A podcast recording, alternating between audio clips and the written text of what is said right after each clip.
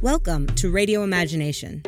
This is an exploration of the life, work, and influence of the author Octavia E. Butler. I write about people and the different ways of being human.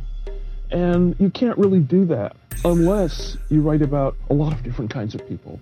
She was a science fiction writer born in Pasadena, California. I think I had one choice well, two choices. I could become a writer or I could die really young.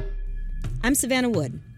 This year, a decade after Butler's death, a group of artists and writers will explore her archives at the Huntington Library and bring you a series of performances, film screenings, and literary events, all produced by Clockshop, an arts organization in Los Angeles.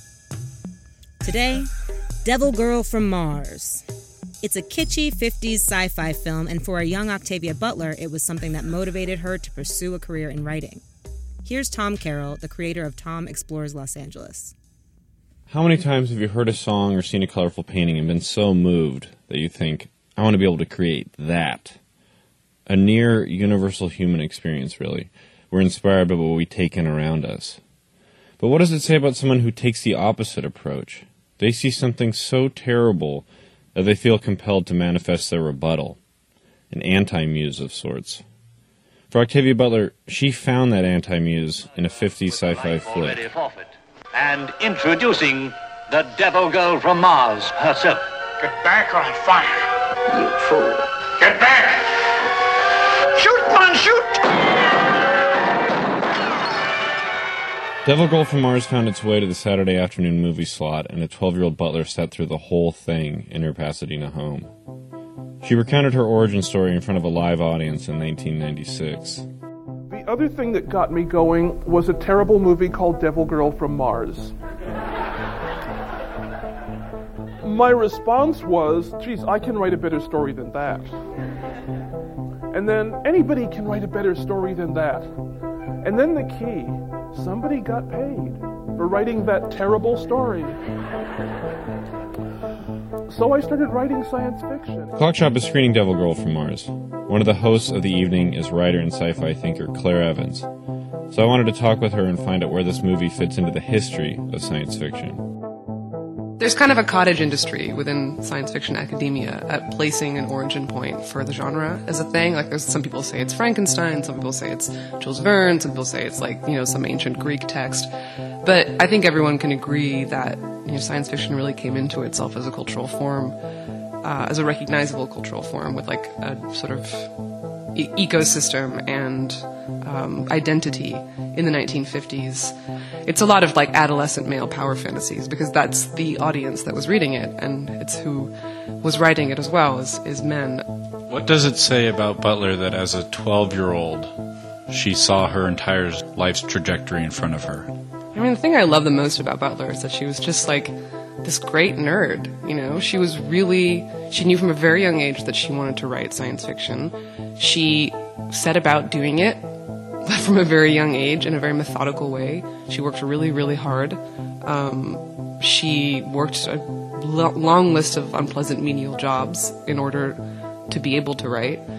Uh, she submitted relentlessly, and eventually, when she finally became recognized for the work that she did, she devoted her entire life to it. You know, like you look at interviews with her, and she talks about like all she ever wanted to do was just read and write.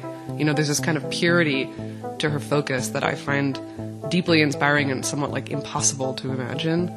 You know, she was like a monk, a monk nerd for the genre. What does it mean to have an anti muse instead of a muse? I mean, there are many different things that motivate people to creative action. Sometimes you're motivated to act because you were inspired by something and you want to do something similar or in the same spirit. Other times you're inspired to act because you hate so much the status quo, you know? I mean, that's like the entire, you know, that's the DNA of punk rock, right? People, it's working against something in protest of something to create an explicit alternative to something. But I mean, I think also for Octavia, you know, looking at a film like Devil Girl from Mars, it's not just that it was bad or badly written, but also that it didn't represent anything that she was familiar with. You know, like as, like an African American woman writer, like she didn't see herself in that, and I think that's really important. Is that she wasn't just writing because she knew she could do better, but she also realized that there was an opportunity for her to what she called write herself in um, to the story. You know, to conclude herself in, um, you know, her in, in a in a in a vision of the future, so that other people could see her there. She also set the bar pretty low. Yeah, the bar was low, so you know she she but she recognized that, and the bar stays low until someone says that it's not acceptable anymore. Book by book, Butler began raising the bar. She defined science fiction in her own terms, and others would later follow her lead. Lisa Bolekaja was born in the 1970s and grew up stocking shelves at a local bookstore in San Diego. She was an accidental discovery. I was working in a bookstore and was placing books on the shelf and happened to be actually looking at the books because, you know, you get so many books that come in and it was part of a new series that they had reissued on black women writers. And I just remember putting Wild Seed. That was the first book I read from her and putting Wild Seed and Kindred. And what struck me about Wild Seed was the cover, was this beautiful color photo of this black woman, a side profile, and her head was morphing into these different shapes of animals in kind of weird sci-fi ways. And I was like, who is this woman, Octavia E. Butler? And just fell in love and, and just gobbled up everything I could find about her. In 2012, she attended the Clarion Science Fiction and Fantasy Writers Workshop, an intensive six week writing program. She was only able to do this after she was awarded the Octavia E. Butler Memorial Scholarship, something set up specifically so writers of color may attend Clarion. This is also the same program that Butler attended in 1970, which helped launch her own career. I asked her to describe Butler in two sentences. Uh, two sentences. Oh my gosh. Um, a brilliant visionary, and also I would say a trailblazer for a lot of writers, especially lots of marginalized writers and people of color. Um, oh my God, I could go on and on about her, but the the biggest thing for her is she was just that that kind of shining light that let me know that uh, you know black women like myself um, we can write science fiction too and be brilliant at it. To have something in her to sustain this creativity, this thought that she can create science fiction and not have that passion kind of like stamped out of her. Like I, I, you know, I was talking to some friends who are going to the um, the archives at the Huntington Library, and you know, they're you know reading her journals when she was that age, you know, and for her to be so prolific in her writing of her journals at that age and kind of self-sustaining and kind of I don't know, being her own her own motivator, you know, her own person to keep that passion going and to have so much negative outside forces impact her family, her home, her her mother's livelihood, the ability to take care of Octavia. I just think it's just a revelation that she was able to even just keep writing and not lose that passion and that spark. So many young black people during that time, you know, a lot of them, in terms of being a creative person, they lose that, you know. And I always think about how many other creative people who probably were just as brilliant as Octavia, just you know, for some reason they didn't have that that that fortitude to keep going. And I'm just like I, I always think we're just so lucky that she was able to write herself. You know, I I think about one of the the journal um, writings that um, was recently published, where she basically wrote her own narrative, wrote herself in, where she was writing like she will become this best-selling writer.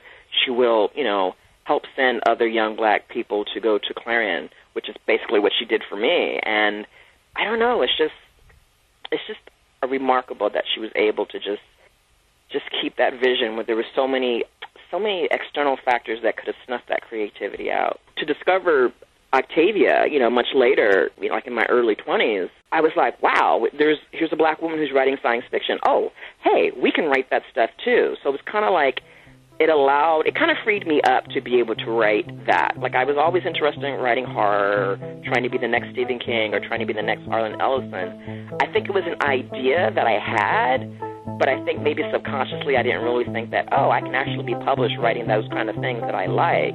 But I think Octavia solidified it. It was like, oh, here's a black woman who's writing science fiction, and she's being championed by people that I really admire.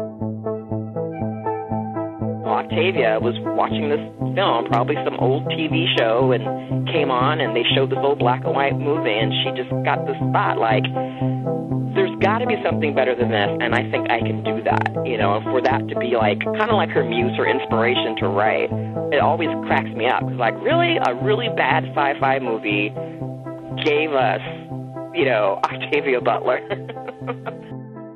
Because Butler didn't have black women science fiction writers to emulate or draw inspiration from, she had to find something to push against. And because of her drive and fortitude, she created the space not only for herself, but for countless other marginalized writers.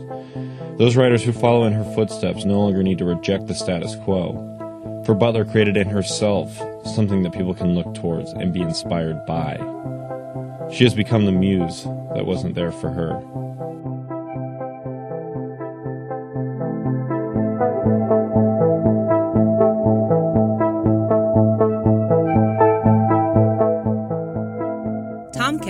Creator of Tom Explores Los Angeles. You'll hear more from him this summer. Radio Imagination is an exploration of the life, work, and influence of Octavia E. Butler. It's all being produced by Clockshop. We're a nonprofit organization that works at the intersection of culture, politics, and urban space in Los Angeles. On the next podcast, we'll talk with Lynnée Denise. She's a scholar of music who was inspired by Octavia Butler's writing to create dance parties and soundscapes rooted in the late author's work. At clockshop.org, you can see the full list of our live events around Los Angeles and videos of Octavia Butler and the people who knew her. You can also sign up for an email newsletter and get updates on the project. Finally, this month, Octavia Butler would have been 69 years old. If you've been inspired by her life or work, join us online in celebrating her birthday using the hashtag #BecauseOfOctavia to share how she's impacted your life. I'm Savannah Wood. Thanks for listening.